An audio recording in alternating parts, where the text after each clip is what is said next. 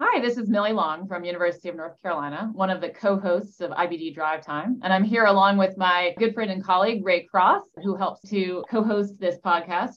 And we have an outstanding guest today, Dr. Bharti Kochar from Mass General, who's going to be speaking to us about one of her main topics of interest, which is IBD in older individuals. So Bharti, welcome to our podcast. Thank you so much for having me. It's such an honor to be here. Well, this is a really important topic. You know, not only are we seeing new diagnoses and old diagnoses in older individuals, but certainly our patients are living throughout their lives. And so there are a lot of things we need to address as gastroenterologists for our older patient population. So let me just start with a simple question. Can you describe IBD in older individuals? I mean, is it similar in terms of disease severity? Talk us through kind of older um, IBD. That's a great question. And I'll start by saying um, thank you for using the word older um, because, you know, I think it's always important to kind of talk about who we're um, referring to when we, you know, discuss this. And so I like the word older because it talks about relative age. And so we're talking about a group of people in the IBD world who are maybe 60 and 65 years and older. So not really old or elderly or geriatric, but older than the traditionally discussed population in the field. This is, you know, one one of the big issues I do feel like uh, is that a lot of our literature about people 60 and 65 years and older are like talking about geriatric IBD or elderly IBD, and it doesn't really relate to the patients that we see in front of us. Uh, back to your question. So, um, IBD in older adults, I think traditionally was very much thought to burn out by um, an older age and so it was thought that you know as you're you have like thymic involution and immune senescence and things like that you just don't have as much of a chance of having like such severe inflammatory conditions. So across all of the inflammatory um, conditions, including in rheumatology and such. But more and more, um, you know, we know that you can have very robust inflammation at older ages.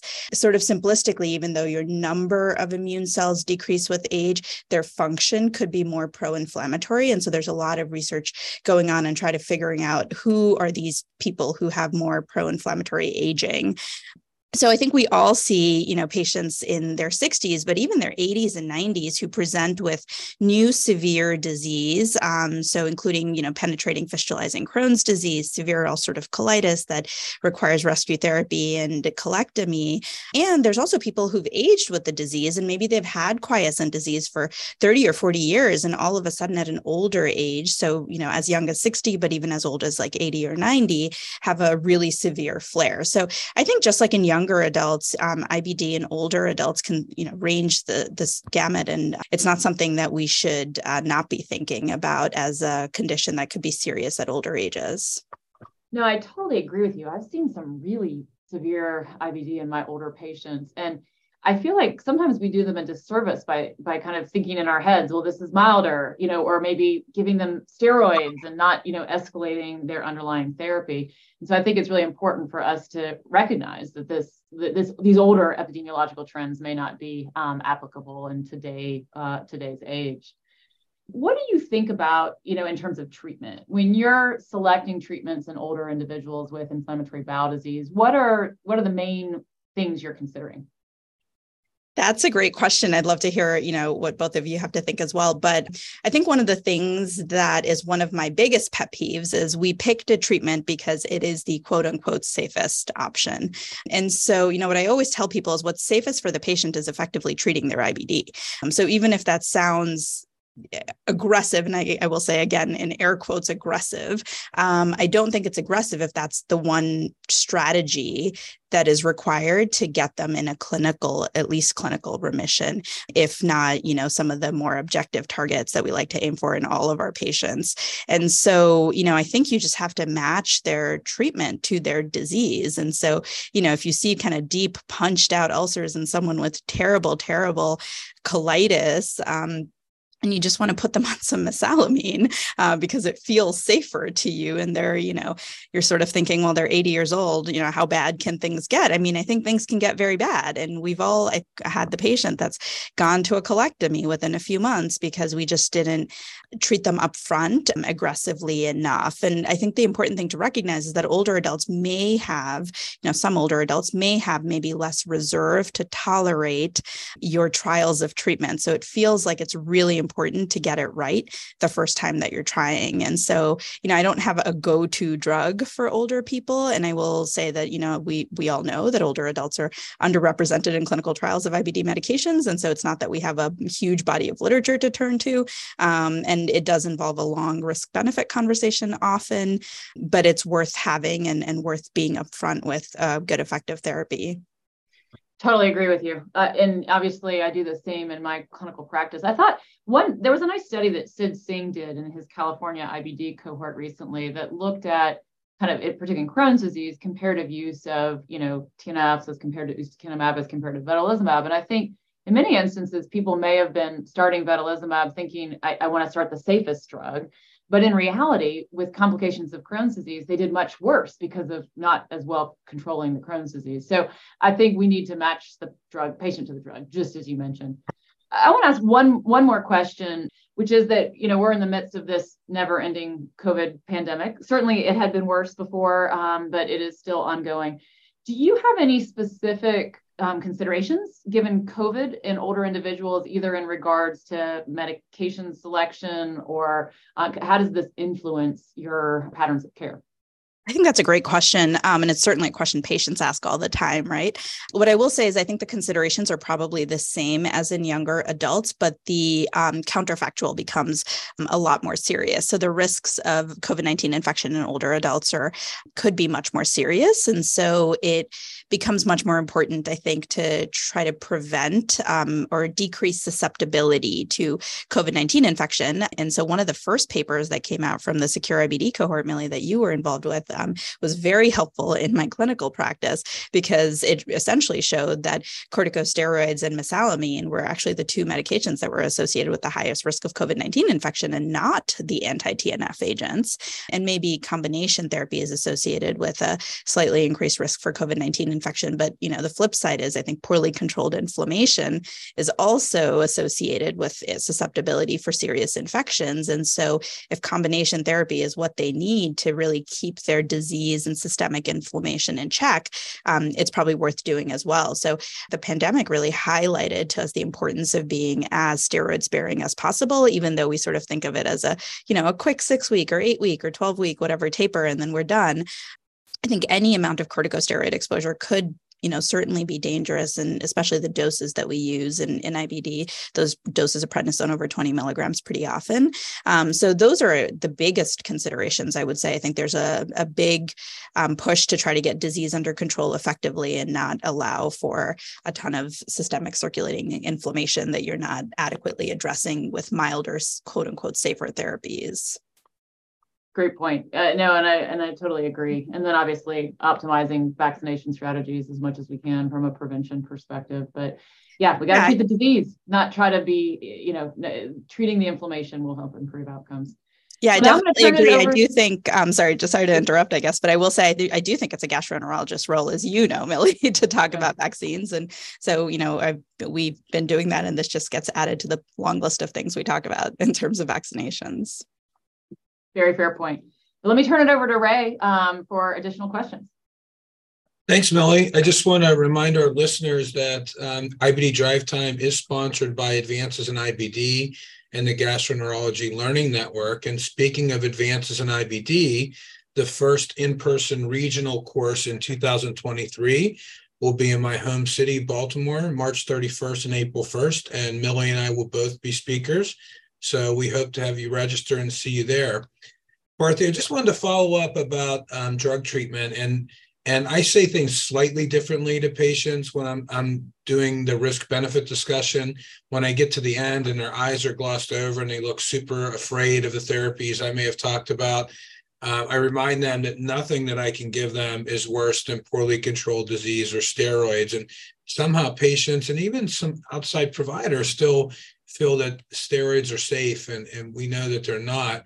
Now, having said that, what about JAK inhibitors in your older patients? Are you a little more cautious with JAK inhibitors based on the oral surveillance study in rheumatoid arthritis? The answer should be yes. Um, but in reality, you know, if you look at the inclusion criteria for patients in the oral surveillance trial, it's patients who are 50 years and older. So, really, quite a young older population um, with one additional risk factor for cardiovascular disease, right? So that's actually not the majority of older patients. Um, so there's many people that we see in clinic routinely who might be, you know, 70 or I have a 77 year old um, on a, a, JAK inhibitor because her only comorbidity is depression. Um, she's, you know, not at all multimorbid. And so uh, I think it's just very important to recognize the inclusion criteria. So, but I do talk about it. And, you know, I do say that there's potentially a, maybe a signal for um, increased risk of pretty significant uh, serious events. Uh, that being said, I mean, you're not starting a JAK inhibitor de novo, right? It's usually the patient that has, you know, failed a TNF or not failed, but you know has been through a TNF without a good response, and you know probably another biologic or two, um, sometimes five, uh, without a good response, and you know for that patient, the counterfactual then is surgery. Um, and a colectomy and major abdominal surgery comes with risks as well, including cardiovascular risks from, you know, sedation and the procedure itself. So, you know, nothing is really risk free. And I think people understand that when you have that conversation in depth, they really like the way you phrase it. I mean, nothing we can do to them is really as bad as just continuous prednisone, right? So if you, you know, we don't have a head to head of prednisone and a JAK inhibitor, but prednisone has increased risk for venous thromboembolism and infections, including herpes zoster. Um, so it's not that we haven't done these things to our older patients with other medications uh, for IBD in the past. I completely agree. I completely agree. Um, so something I know you're super interested in, you talked about multiple comorbidities, but the concept of frailty and really not looking at chronological age, but looking sort of at this concept of frailty in patients. Do you want to talk to listeners a little bit about that? Sure, thanks. Um, so, you know, frailty is a pretty poorly defined term on the whole but the thought is that it's maybe a, a, surrogate for biologic reserve or kind of your ability to bounce back from a stressor as you get older. And inherently it's an aging related concept. And there's a couple of different ways of, of defining frailty. There's probably many different ways of defining frailty but sort of under two leading conceptual models. One is sort of an accumulation of deficits or things that can happen to you. And um, another is a phenotype of things like fatigue and unintentional weight loss. Um, but the concept is that frailty is inherently an inflammatory condition at older ages. And so there seems to be a lot of overlap between frailty and IBD, even in younger adults. And so I'm interested in thinking about if that's a construct that could be applicable to older adults with IBD as sort of a surrogate of the eyeball test, right? A more objective way of um, looking at a person and instead of just deciding that, you know, they can't tolerate this or that, uh, you know, they're very robust, if there's kind of a more objective measure of doing this.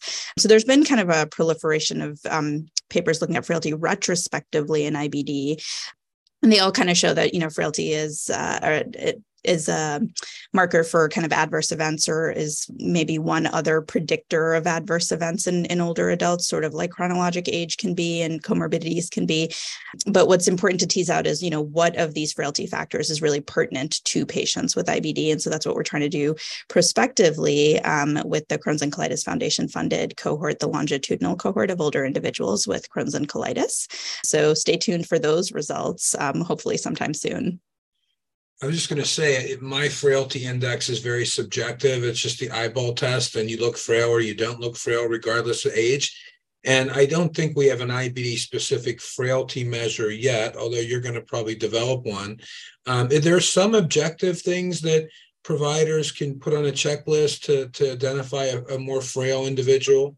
So before she answers, let me comment because we're doing, we're a site for this logic study that she's doing. And one of the questions is, is what I think the frailty is as the doctor, like your eyeball test, right? And then there's like objective things like a walk test. And I am wrong like most of the time. So I think that this is something that we may not have the right training to assess. Is that fair, Bharti? Like, I mean, you, me, and everyone else, Millie. so, um, but I think, you know, and I don't know that wrong is necessarily, I'm not saying this just to defend myself, but um, is, is necessarily the term. I think it just kind of shows that maybe the accumulation of deficits, which is what that eyeball test is really, you know, kind of measured against, is maybe not the best way of looking at frailty in our older patients with IBD and so maybe it's something else and maybe it's not the the whole frailty phenotype but a component of that frailty phenotype that's maybe most uh, tied to their biologic reserve. And so in other conditions, you know, they have what Ray was talking about, this sort of tailored frailty assessment. And that's, you know, maybe what we do need to get to. Alternatively, it could be, you know, completely irrelevant. So anytime you go into research, right, you have to be willing to accept the null hypothesis. So I'm still willing to keep an open mind. I'm not saying that frailty is the be all and end all, but I think the idea is really just to look for a measure beyond chronologic age. Because again, I mean, and you don't even need to be a physician to know this, but not every 60 year old is the same and not every 70 year old is the same, right? So we have the 89 year old marathon runners, and then we have the, you know, 50 year old patients that really look like they probably don't have 10 years of life left. And so uh, just trying to find a way of objectifying that because having a, the eyeball test is, is a very subjective measure and, and not as uniform is what we're trying to get to with uh, these frailty studies. And you know, this another topic that comes up, Bharti, and, and as um, I'm not going to say Millie's getting older, but as I've gotten older, my patients are aging with me. But I just saw uh, one of my favorite patients today, who's 73, had a surveillance exam last year, had a tubular adenoma, small and removed from the right colon, and he's due for surveillance. He'll be about 74 or 75 for his next exam. So when do you stop? I mean, do we put just a number on it? What I've been doing is just trying to get a sense are they likely going to be alive for 10 years? And if so, I think ongoing surveillance is reasonable. I have the uncomfortable conversation. Do you want to know if you have precancer or cancer? Are you going to do anything about it? It's sort of an awkward conversation, but it has to happen. So, how do you approach that?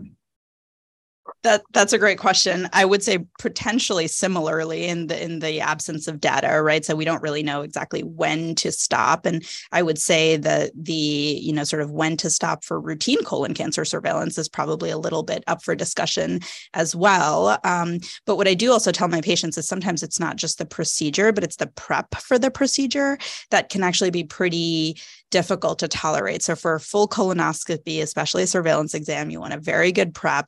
I've had a number of patients in their 80s who've prepped for the colonoscopy, but you know, fell running to the bathroom, then had a hip fracture, then ended up in the hospital, then got a DVT.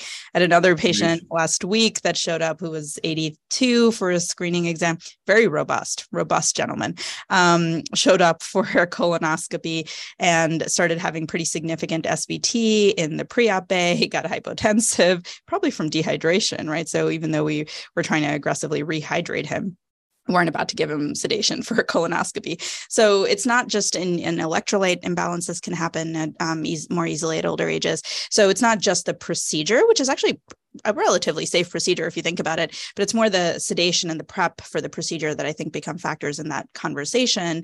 Um, but i agree with you. I think having that conversation on you know is this really worth it? If we find low grade dysplasia are you going to get another colonoscopy in six months or 12 months? If we find high grade dysplasia do you want a colectomy um, and and if you know we really or you know another surveillance procedure or another colonoscopy if it's like a localized lesion that we can do esd on like are you really going to do all of this?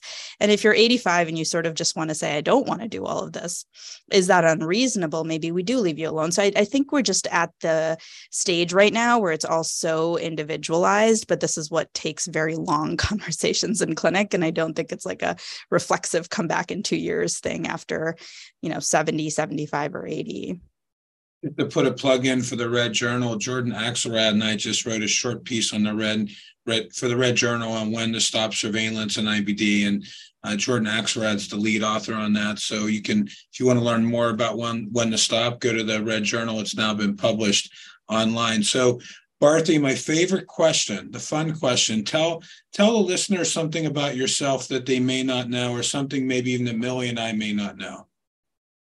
Okay, that might be the hardest question so far. um, so, okay, we'll talk about something more recent because I think it kind of goes along the topic of aging. You know, the human body starts declining after 35. Did you know this?